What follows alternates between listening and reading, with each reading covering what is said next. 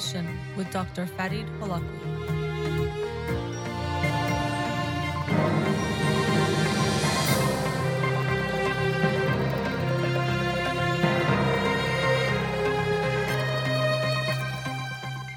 Good evening and welcome to In Session. I'm your host, Dr. Farid Holakwi, and I'll be with you for the next hour here on Radio Hamra. Studio number to call in 310 441 0555.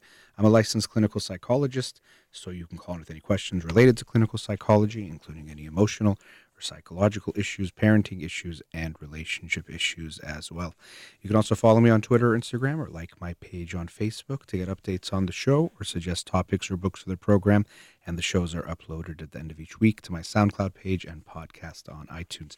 Again, our studio number 310 441 0555.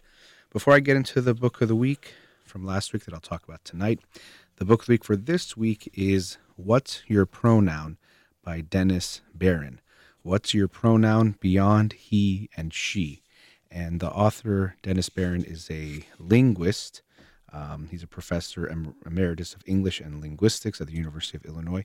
And so you've probably heard a lot of talk about this he and she. It comes up definitely with issues related to gender identity and transgender uh, individuals and lots of conversations surrounding that, but also even when it comes to issues of feminism and women's rights, where oftentimes the word he was used as a default, and especially he at times uh, might have been used for certain characteristics and she for others. For example, um, for he would be, if you're saying a doctor, you might say he, just assuming the doctor was a male, whereas other occupations might have been assumed to be female, so you might say she. Um, but I wanted to, the book caught my attention because so much is brought up about that, but it looks like it goes a little bit deeper into that, which the subtitle Beyond He and She sounded interesting to me. Looking forward to reading that and sharing it with you on next week's show, Monday. Uh, the book of the week from last week that I'll talk about tonight is The Mamba Mentality by Kobe Bryant. The Mamba Mentality How I Play. And so I wanted to read this book, of course, because of the tragic and untimely death of Kobe Bryant, January 26th of this year, um, and was given this book recently by a good friend, Vahid, which was very sweet because he knew I wanted to uh, read the book and was on back order, but then he was able to get it for me. So thank you again to him. And of course, I enjoyed reading the book, although I wonder how different it would have felt reading it just a few months ago because everything was read with, of course, the knowledge and that heaviness in my heart when it comes to thinking about uh, Kobe and his tragic passing. So that affected um, how I felt throughout the whole process. But um, it was still very enjoyable and interesting.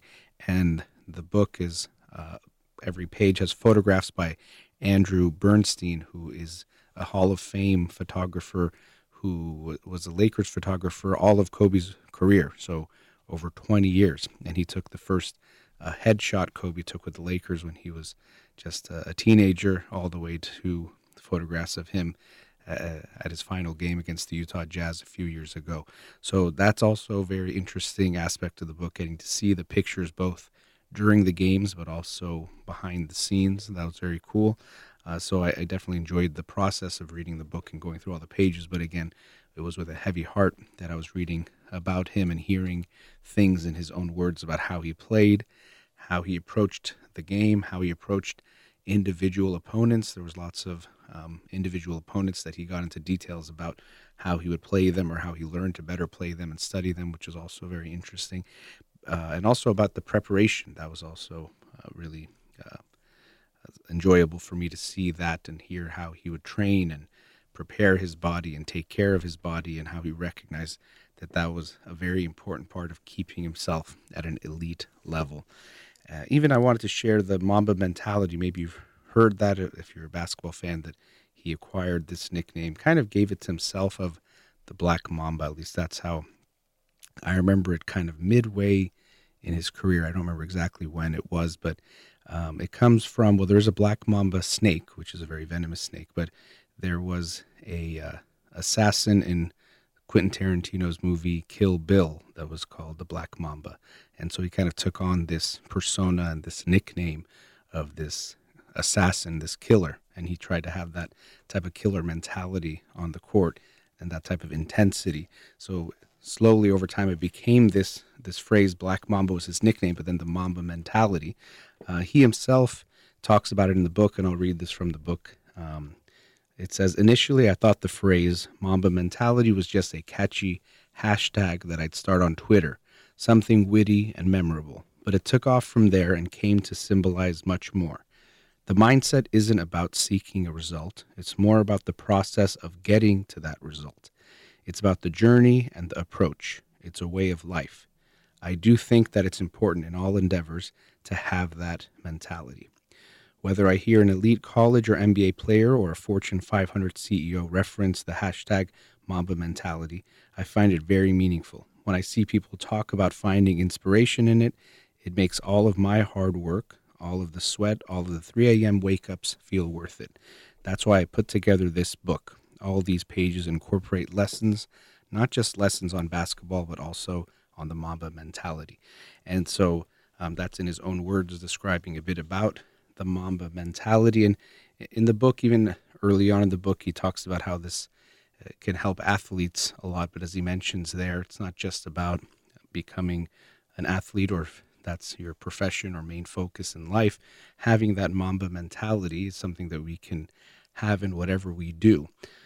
And uh, on the days following his death, when I talked about Kobe, that was one of the things I mentioned that, um, of course, we enjoyed watching him play. He was fun to watch, it was exciting.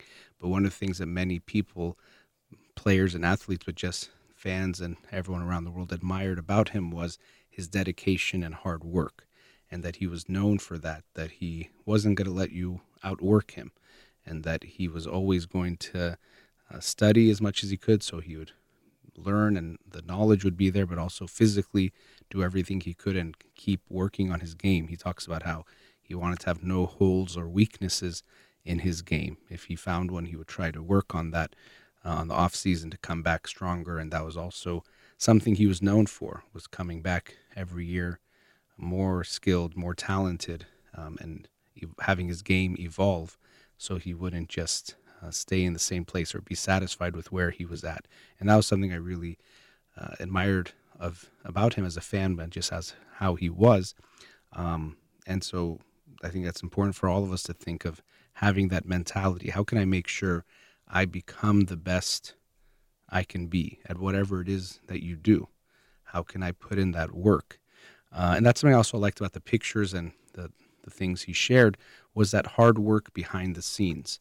Because especially with athletes, I think this is true. We see them uh, shining on the big stage, and it looks so cool and it looks so fun. And so many kids just wish they were, you know, Kobe before, or LeBron, or Zion, or whoever it is that they admire in the athletic world, because it looks so fun and it is. I'm sure it must be amazing to do what they do.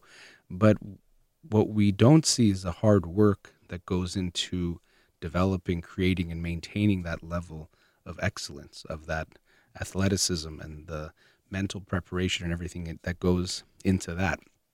People love to imagine being on the, the center stage and everyone calling their name and getting all that attention, but people often are not so excited to do the hard work, to watch video, videos, let's say, of, of games and go over the same things over and over again, of doing drills, um, of waking up at three, four, five in the morning to do workouts. Kobe was known for that, and he talks about that in the book, doing workouts very early in the morning, um, and his routine to make sure he can get a few workouts in. And if he started earlier, he was able to do that.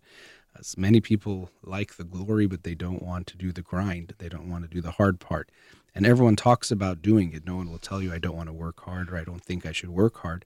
But doing it is very different from just saying it. So we all say, I'm working hard, I'm doing everything I can, but really, are we doing that? Are we going forward and doing everything we can to make sure we are getting to our best? And so I actually like that in this book, and it's something I've talked about with friends before about how there are some shows, but I wish there was even more where it would show the hard work that goes behind the scenes uh, of the athletes because people just see them shining and being, uh, you know, enjoying the limelight, but what goes into the, the becoming that champion is important. I think Muhammad Ali has a quote something like that: "The champions aren't made in the ring; they're made in the gym, but or something along those lines. That really what makes someone a champion is not that moment where they get crowned as a champion. It's all the work they do to get there. So that to me was also uh, very motivating in this book, getting to see that behind the scenes of how hard he worked and how dedicated he was. Um, also, it was interesting how he talked about pain. Uh, now, if you listen to me on this show, you know how I'm very big on people acknowledging and being in touch with their feelings. But also, I, I make sure to add that it doesn't mean we let our feelings just dictate our life. So, if something's uncomfortable, which tends to mean it'll push us away from that thing if we just listen to the feelings we have to see what is that feeling what is that pain is our pain um, something that's telling us there's damage, something bad happening, or is that pain that's discomfort that can lead to growth? And in another way, he talked about how he had pain and he broke a finger, he fractured a finger. Um, and even he shares how he went in the middle of the game to the back, uh, you know, into the locker room to get it X-rayed. And Gary Vitti, longtime Lakers trainer, said that it was fractured. And Kobe said, "Okay, let me get me back out there." He wanted to go play, and Gary Vitti was a little bit shocked, but he told him, "Well, it hurts, but if it can't get worse, um, then why wouldn't I just play with it? And so he played for, you know, I think almost the remainder of his career. He had that pain in that finger on his shooting hand. Um, and he said it hurt every time he touched the ball. But because he knew that that pain was just the pain that was there, but it didn't mean it was something that was going to get worse. It didn't mean he had to avoid it. He just almost was able to uh, zone it out or forget about it and just go forward. And sometimes we have to do that. You might recognize a feeling or recognize a physical feeling, just like he was recognizing that, uh, an emotional feeling, just like he was recognizing that physical feeling, and realize it's there, but I might have to go forward anyway. It doesn't mean something bad is happening. Yes, I'm feeling uncomfortable, but that discomfort is something okay. Uh, but I thought that was pretty awesome to see that, that he would see the pain, feel the pain, try to understand it. So he wouldn't just say, "Doesn't all pain is okay?" Because um, if it was going to make him worse, if he could, let's say, damage his body even more, he wouldn't just go forward. But if he learned it wouldn't damage him anymore, he would go ahead and, and make sure he kept playing. So I thought that was pretty cool. Um, also shows his focus and determination, and that's another thing that I think is part of the Mamba mentality. And when we think about working hard, uh, before you can work hard, you have to know why you want to work hard. You have to have that why. And uh, I think it's Friedrich Nietzsche's quote that is also in Viktor Frankl's book, The Man's uh, Man's Search for Meaning, about if you have a why, you can overcome any how. So if you know what you want and it's big enough for you and important enough, you'll be able to put yourself through whatever it takes to get there. And so first you have to get a hold of that why for yourself. What do you want to do? And I think for Kobe Bryant, that was to win championships and also to be one of, if not the greatest player of all time. He was motivated by that desire to become that. That was his why, which is why he could overcome all those hows, all those difficult uh, challenges, waking up and dealing with pain and working out and pushing himself harder and harder and harder. So we have to think about that. What is it that we want? What is it that we're trying to create? what goal do we have? What purpose do we have? What's that meaning in our life? And then we can start to create that fire within ourselves to go towards that goal. But before you have that why, and before that why is important enough for you, well, then why would you put yourself through all this discomfort and pain and not so good feelings? You'll just take it easy. Um, so, first, we have to get a hold of that. And for Kobe, I think that was very clear and was always there. And that's why he wouldn't take it easy or um, just relax.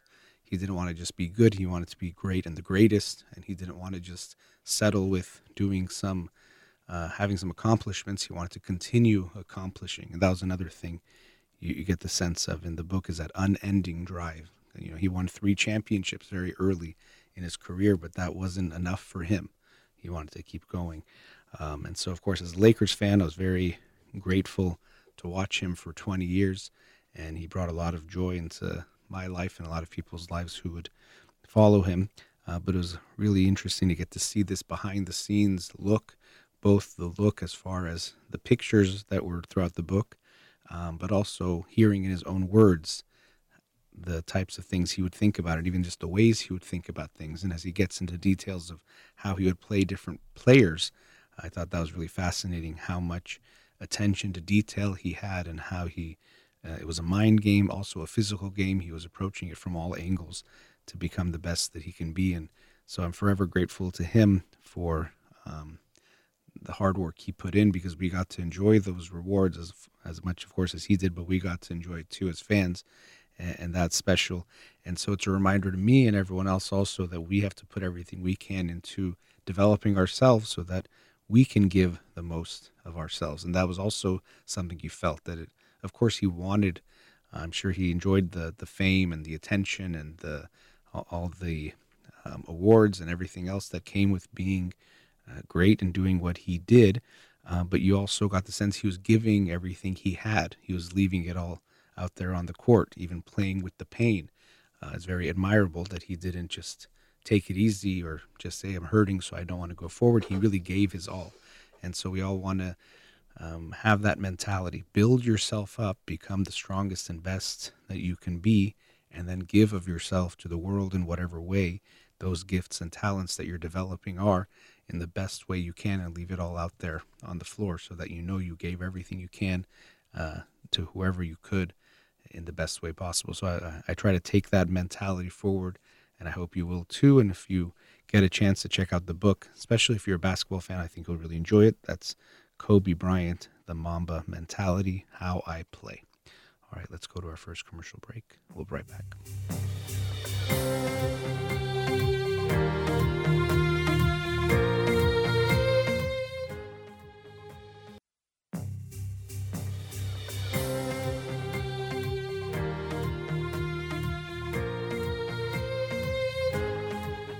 Welcome back. Um, continuing on the theme, it kind of relates to sports. I talked about the Kobe Bryant book, Kobe Bryant, the Mamba mentality. I wanted to talk in this uh, segment about cheering people on. And of course, uh, cheering happens in sports, um, something I do a lot of. Even this weekend, I did a few times. Uh, but just in life in general, we can cheer people on. We can also wish bad upon them or not wish good. We can hate on them, do a bunch of different things. But the reason why I thought about this was yesterday was the, the Los Angeles Marathon here in the LA area. And it goes by my apartment. It's around mile 16. So marathon is 26.2 miles, so more than halfway there. It passes by my apartment, and it's kind of nice. People will line up and cheer for the people that are competing or participating in the marathon. And it's, it's really nice. And I remember the first time I heard it years ago, I woke up to the sound of people cheering for people running, and it made me cry. Um, I just felt so moved by it that strangers were cheering on people they didn't know who also were doing something really pushing themselves uh, to a limit a lot of times pushing themselves hard also related to that Mamba mentality, going as hard as you can, trying as hard as you can, um, not giving up because there's pain, and then having you know these random people cheer them on. Something about that just felt very nice, and I remember crying. Actually, and I was surprised that I was crying, and still sometimes it makes me feel that way each year when I hear it. So yesterday, uh, I heard it happening again, and people were going by. And then I was cheering for people first from my uh, window. I was a little bit of a lazy cheerer, um, but I was yelling out the window and clapping and screaming, saying, Good job, keep going. But then later on, I was able to go downstairs um, and, and be a little bit closer to the people that I was cheering for, and it felt really nice.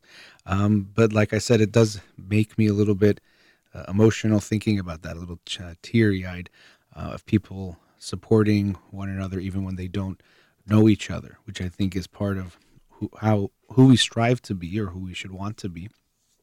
But also in this theme of cheering was interesting because later in the day, uh, I was watching a soccer game, and because of what's been going on with the coronavirus, it's affected all aspects of life, including the world of sports. And so, um, Italy now today has announced that they won't be playing any more of their competitive games, including soccer games at the highest level.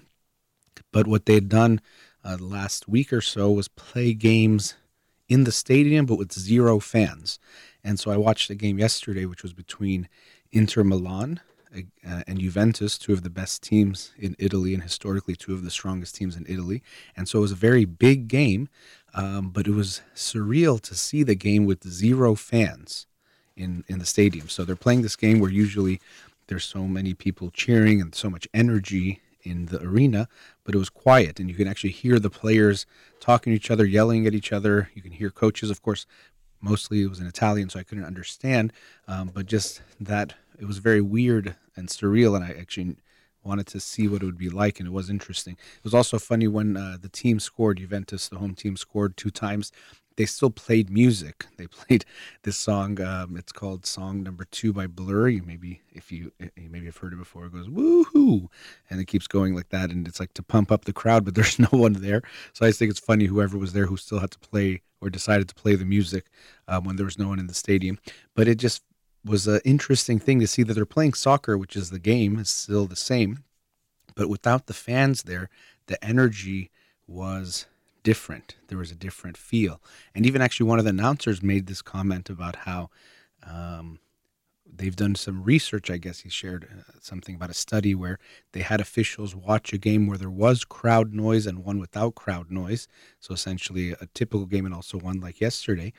Um, and they found that they the referees were less likely to call or to be as strict with the players as far as giving fouls and yellow cards and red cards, um, which could be that they're affected by the fans and that energy that when, let's say, a player slides and tackles another player and there's a huge reaction in the crowd to that, it, it could affect the officials, which I think is interesting. And uh, I don't know the details of the study. I just heard this uh, announcer, the commentator talking about it, but it makes sense to me um, because the fans don't just affect the players, but they affect the referees and officials as well.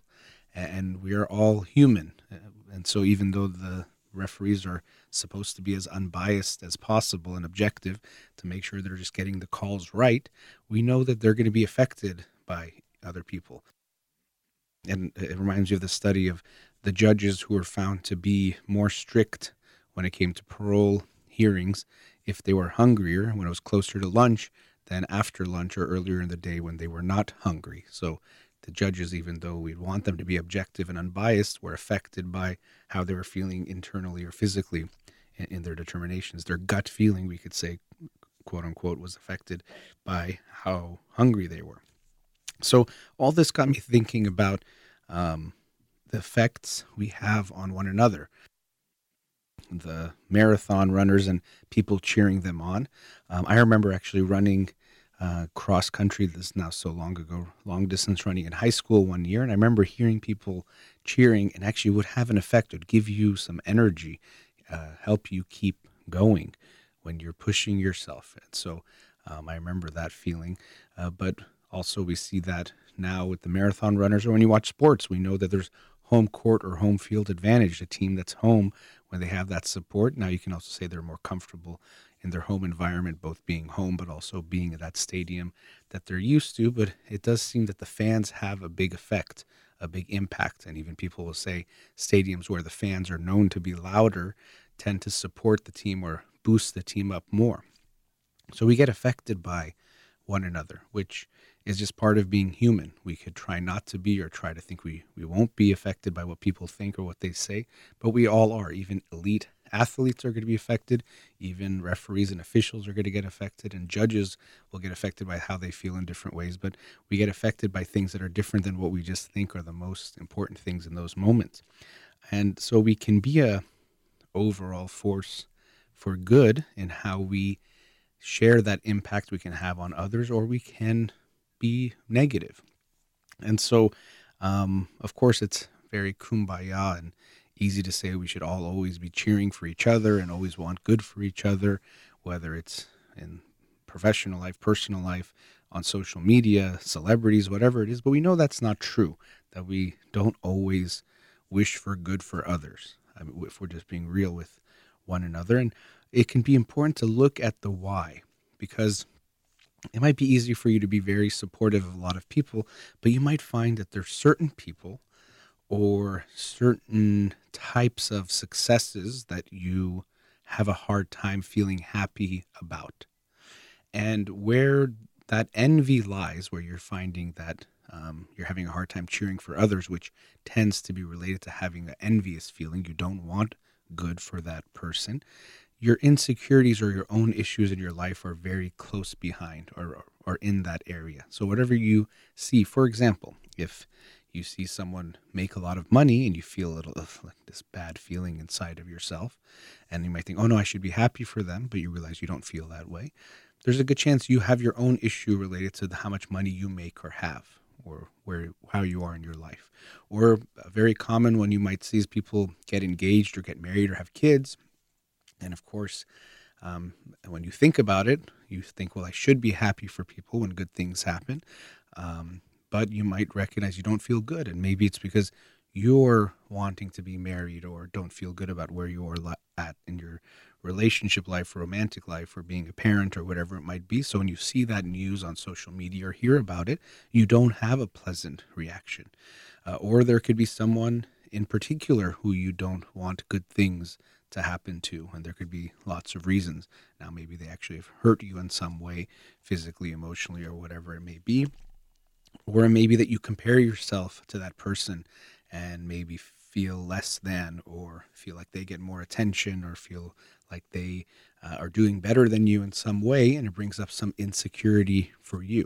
So it's important to pay attention to that. Of course um, we would want to always be happy for everyone always and that makes sense and i think we should strive towards having that mindset and mentality but we know it's not always true if we really are going to be real with ourselves, we'll see that there are times when we're going to feel envy.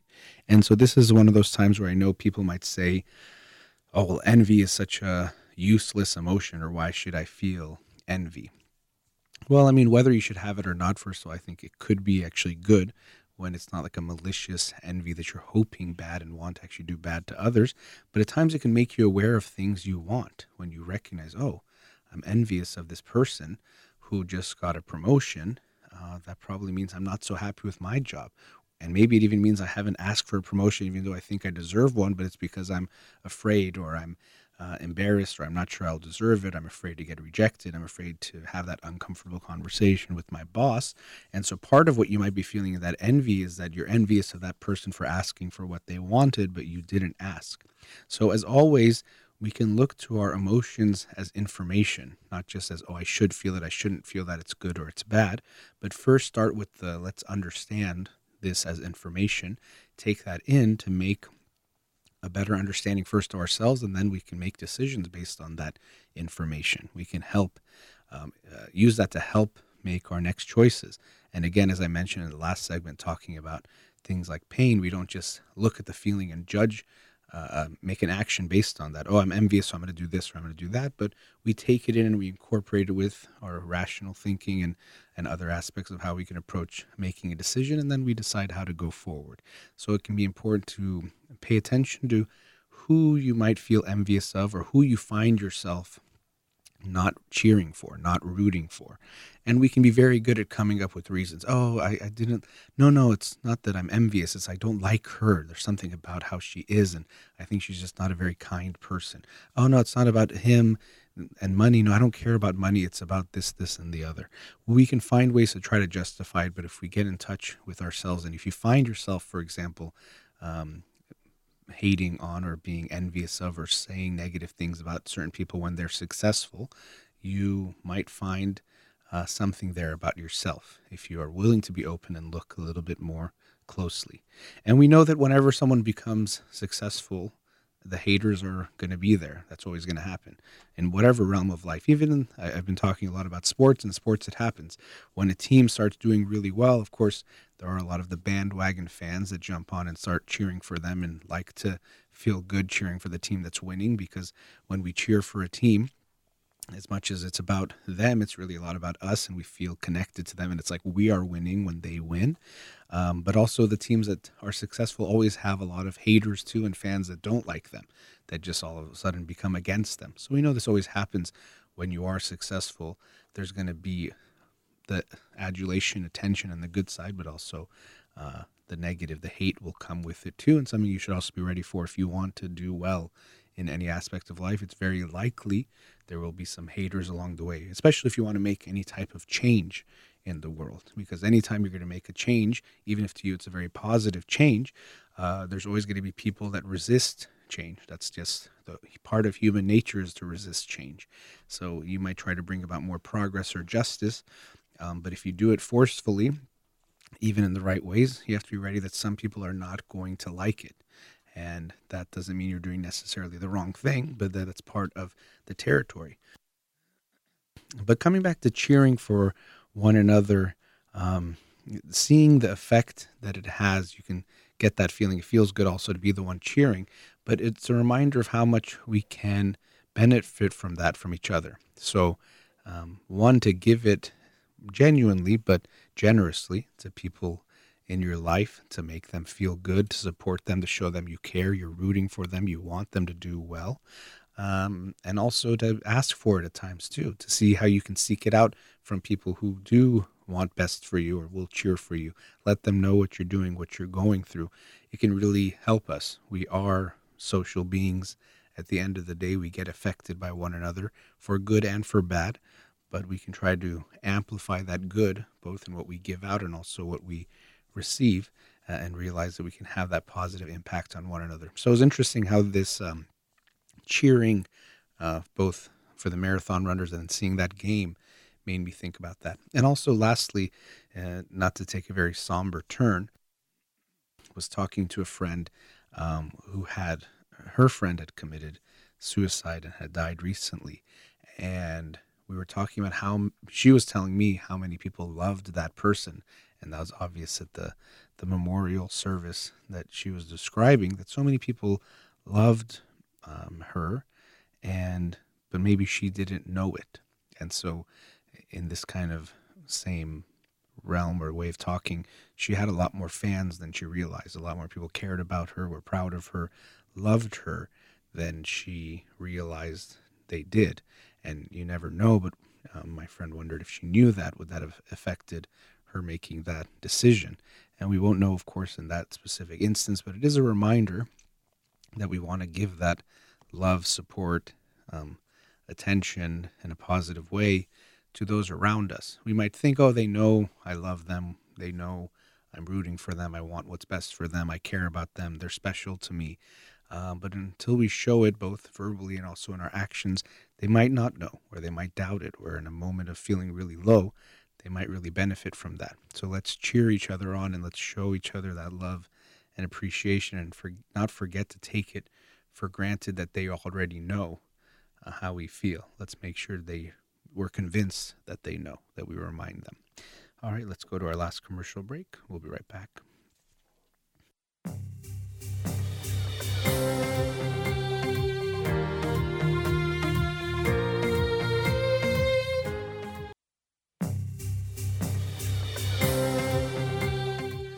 Welcome back. In the last segment, I was talking about cheering for others, cheering people on, and how important that can be. Um, and I did talk about uh, one of the reasons why we might not cheer for someone and how that envious feeling might be underneath, which could be related to our own insecurities or areas of our life where we're not feeling very good or happy. Um, and another area or reason why we might not cheer for others can be related to how we view the world and how um, we see the world is either a space or a place of abundance or a place of scarcity. Maybe you've heard this distinction before, but if not, I'll briefly elaborate on that. So, when you think that the world is an abundant place, it means you feel that there is a enough and a lot of everything for everyone. Meaning that if I am successful, doesn't mean other people have to be unsuccessful. Um, or if, if there's enough everything resources, food, love, happiness, good people, partners to get married to. Uh, in every aspect of life, there's going to be enough. It's abundant. Whereas the opposite is scarcity, where you feel that there isn't enough of things. And so when someone else wins, you lose. When someone else gets married, it's just, oh, one less person for me to marry. Someone makes money, there's less money for me to make. And so when we have that scarcity mindset, the world becomes very much a zero sum game where some people, if someone else wins, you have to be losing because of that. And so it's hard to feel good about others doing well um, because that means you are doing, you're somehow worse off. Either you're worse off or your opportunities are worse where you have to uh, now somehow get second best or or not get what you need. So this distinction can be very important, and it's not something we can just turn on like a light switch. It can be affected by a lot of things. Of course, as always, genetics will play a part, but also how we, the kind of family we grew up in, the world that we grew up in, as far as the society and things that were around us. If you lived through a war uh, when you were a kid, it's very likely this will affect how safe you feel in the world. And so you might feel like there's not enough of everything. There's not enough even safety uh, to, to feel that you can be okay. And so you're in a survival type of mode. Um, or if your family always told you that, uh, you know, people are out to get you, or there's not enough of this, or we should be envious of other people, or be uh, against other people, you might feel like there isn't this abundance in the world, and also how you were treated as far as did you get enough of things? Did you feel like you weren't going to get now some of it might be financially really was not possible but also sometimes families can deal with their kids in different ways and not make them feel comfortable about having enough of the resources. And of course alternatively uh, you, you maybe were in a childhood and in a family in a home where you felt very comfortable and felt that things were okay. And so there was this abundant feeling that i don't have to feel like um, I'm going to miss out if someone else does well. And so we can have a very different mentality. And because of that, of course, that's going to affect how we view other people's successes. If you can feel like there's enough in the world, and when they do well, okay, great, good for them. I can do it too, or I can do what I want to do. But if you don't, then when they do well, it's a scary and bad feeling, and going to have more negativity and anger towards them and wish bad for them because as long as they're winning, that makes it more likely that you lose. And in most things in life, we know that um, there really is enough, and I'll get into some of that. But also, I think I've heard my brother use this analogy that sometimes we think that there's a, a pie, and we're all trying to get pieces of that pie. So if someone gets a big piece, there's less left for us. But sometimes we can have that mindset that we can actually expand the pie. We can make the pie bigger, so there's actually more for everyone. And there's things in life that that come out that way. Now, if we think about our psychology, it can make sense that we have some of this scarcity mindset in us. For most of human history, it wasn't so it wasn't such a given that we would survive. Of course, uh, unfortunately, we still live in a world where many people have to fight for survival or their survival as far as having the basic resources is not a guarantee I, I live in Los Angeles. I'm broadcasting from you and live in Westwood, but maybe 10, 12 miles away. Uh, Skid Row has thousands of homeless individuals there, and there's homeless individuals around even where we are here in Westwood. So um, it's not something that everyone can think of in our human history. They didn't have enough resources. People still deal with that.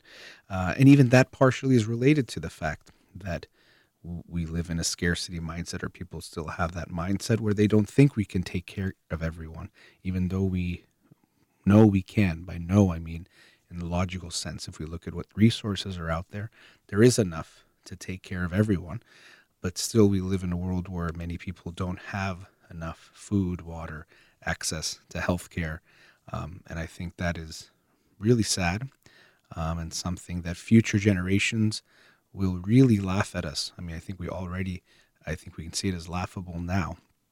But I think we always have to think about in this current day and age, what is something that future generations, even just a few generations or hundreds of years from now, might look back and be in disbelief that there actually was this type of thing happening in the world. Just like we might look back a few hundred years ago or not that long ago and be shocked that how could there be a world that this was happening in. I think people will look at us now and say, You're telling me there was enough food, water, health care for everyone, but people were dying unnecessarily from those things every every day, every year. Um, and they'll be shocked, and I think we should be uh, a bit embarrassed about that. Um, of course, I'm part of this world and I'm not doing enough to make it better, but I think we have to be aware of the things that are happening that we take as givens that don't need to be that way, that we actually can do something about it. Um, but so that was a little bit of a, a side on this uh, scarcity mindset that unfortunately many people do live in a world where things are scarce they have that. Um, but going back to our human history, we probably had that mindset that we had to be aware of survival as something that wasn't a given. We had to make sure we had enough food or where our next meals were coming from to make sure we would survive. And so we still hold on to that. And unfortunately, I think, as I was saying, that's why people at times are afraid to give and take care of others. There is this fear that if we give, we're going to give too much and there won't be enough left for us. So when it comes to taking care of the poor, there are people that will resist that because it makes them think that, well, no, we can't just take care of everyone. There won't be enough left. But we have enough things to take care of everyone. It's just a matter of making sure everyone gets them. So we have some of that still scarcity mindset that affects the ways that we help others.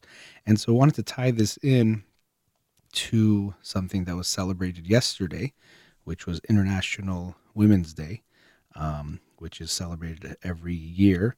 And the aim and the hope is to bring attention to, of course, the contribution of women throughout history and today, but also to the discrimination and different uh, prejudices that still exist in the world.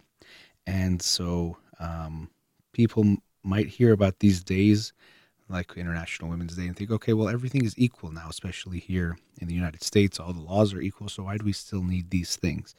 Um, first of all, around the world, we know that things are far from equal for many people. There's still lots of laws that make it very unfair.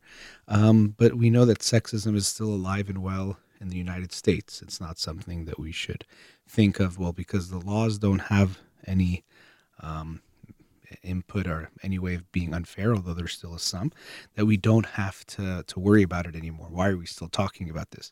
And it reminds me of uh, how we talk about racism. And people think, well, there's all the laws make it so that everything is fair. So why are we still talking about racism? And racism, too, is very alive and well here in the United States and around the world. We can want it not to exist, but it is still there. People have different experiences um, based on the color of their skin or their race or ethnicity, and also being male or female. And we always want, and I know I'm a man here talking about this, so I don't really know what it's like to be a woman in the world. Um, but we always want to remember that we don't know what it's like for someone else. And we don't know what it's like to be in someone's shoes if we've never been in them and have some of that humility that if someone tells us their experience is different from ours or is unfair, to at least listen to them first. And of course, I mentioned this in recent shows about race and how um, someone could think, oh, it's not different to be black or white in America anymore, when it definitely still is very different and the experiences are different in so many areas of life. Uh, the same is true, of course, I don't want to say same as in they are the same when it comes to sex, being male or female is not the same. And so if we hear that people are going through something, we want to try to understand it. And women do experience different types of um, discrimination when it comes into the workplace, even getting jobs. Uh, research shows that when it comes to getting even promotions, things like that, they have far worse experiences than men. Um, and so we can say it's just because the men are more qualified, but when they do research, they see that it's not about that. They can just change the name on the application and there's a different response. So that's telling us it's not just about qualifications and about merit, it's about something more than that. So, uh, International Women's Day, it, it is a, might seem just like a thing that's a formality or we just celebrated. And I know so many people posted things. Actually, I didn't. I don't always post on a lot of these different days and things, and maybe maybe I should, but I didn't post something specifically for International Women's Day. I didn't want to talk. I wanted to talk about it on my show. Um, but a lot of people post things, and that's nice, and it's something to talk about in that way. But it requires more than just us posting things. It's about looking at what's happening in this world. And so, if people are telling you and sharing their stories about what they suffer and how they suffer. We want to hear them. And women will tell you about their experiences uh, in different areas of life and how it still is affected by sexism. And we have to be willing to listen to them. Now, we sometimes would rather have everything be fair. There is a tendency for humans for us to want to live in a just world. So if something bad happened to someone, well, they must have done something. And if women are saying, they are suffering more than men or face discrimination. Oh, no, the world is fair. That's just in their head, or they're trying to get attention, or they're trying to play the victim, or whatever else we might say to just take away that. And same with racism. Oh, there's no more racism. If someone is using race uh, to talks about race, they're using it as an excuse, or they're just trying to again victimize themselves to get attention or get some kind of resources or whatever it might be. But let's take a, a step back and try to actually listen to people as they share their pain and their experiences and really try to understand what they're going through. Now, if you're a male, you do have certain privilege by being a male that makes some things easier for you. That, in and of itself, doesn't make you bad or make you a bad person, but not acknowledging it or denying it could make what you're doing bad because you're not being aware of what's actually happening in the world. You're not taking a real look at what you have been given as far as an advantage or the disadvantages you have not been given and how someone else might have a different experience. So I know that word privilege comes up a lot, and I talked about it recently in a few of the books um, that I discussed. Uh, and people can be very triggered by that word from both sides of the aisle and both types of political leanings. But privilege just means that some people do have it easier in the world than others. And again, that doesn't mean you have to be sorry for it, because I think sometimes people think, well, you should apologize for your privilege or acknowledging your privilege and just saying it as words, but being aware that there are some ways that you might have it easier than someone else. It doesn't mean you are bad or doesn't mean you've never worked for anything, but it just means that people can have different experiences and to deny them does not make it less real.